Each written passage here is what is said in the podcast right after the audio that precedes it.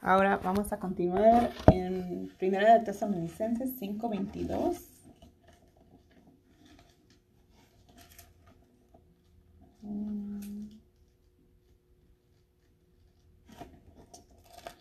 Primera de Tesalonicenses.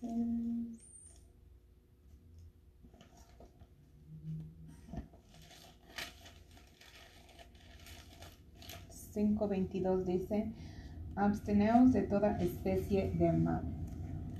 Amén. Mateo cinco, trece al dieciséis.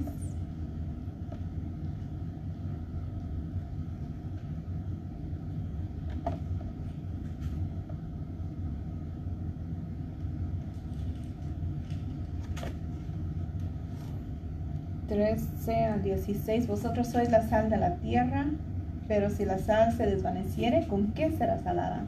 No sirve más para nada, sino para ser echada fuera y hollada por los hombres. Vosotros sois la luz del mundo. Una ciudad asentada sobre un monte no se puede esconder, ni se enciende una luz y se pone debajo de un almud, sino sobre el candelero, y alumbra a todos los que están en casa. O sea, dando nuestro testimonio. Uh, segundo de Corintios cinco, dieciocho y diecinueve.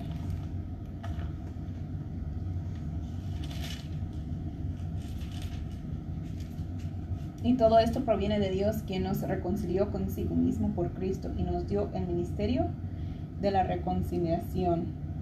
Que Dios estaba en Cristo reconciliado consigo al mundo, no tomándoles en cuenta a los hombres sus pecados, y nos encargó a nosotros la palabra de la reconciliación. Primera de Timoteo dos, ocho.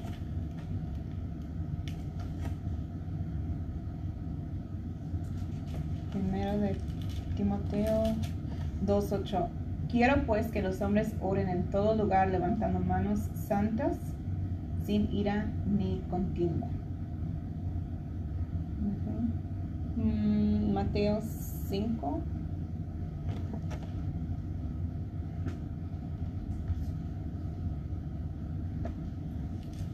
Versículos cuarenta y tres a cuarenta y ocho. Oísteis que fue dicho: amarás a tu prójimo y aborrecerás a tu enemigo. Y esto es Cristo hablando. Pero yo os digo: amar a vuestros enemigos, bendecid a los que os maldicen, haced bien a los que os aborrecen y orad por los que os ultrajan y os persiguen, para que seáis hijos de vuestro Padre que está en los cielos, que hace salir su sol sobre malos y buenos, y que hace llover sobre justos e injustos. Porque si amáis a los que os aman, ¿qué recompensa tendréis?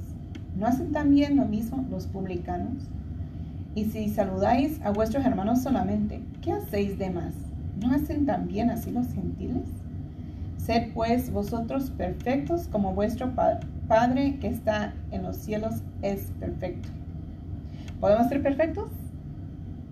No lo podemos hacer hasta la perfección ahí arriba.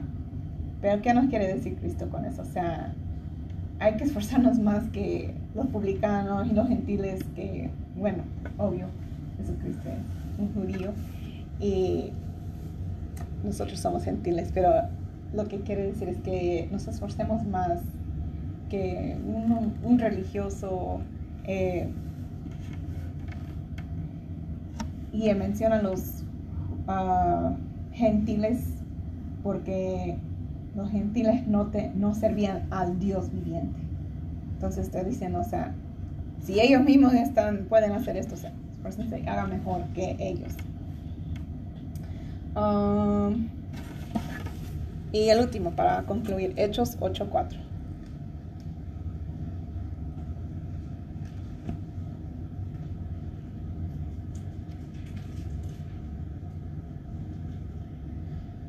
Pero los que fueron esparcidos iban por todas partes anunciando el evangelio. Ok, pues hasta ahí eh, vamos a concluir para el día de hoy. Nos falta...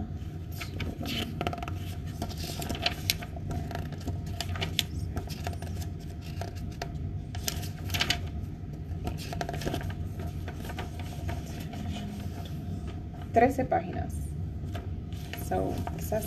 en dos semanas más podríamos este, acabar.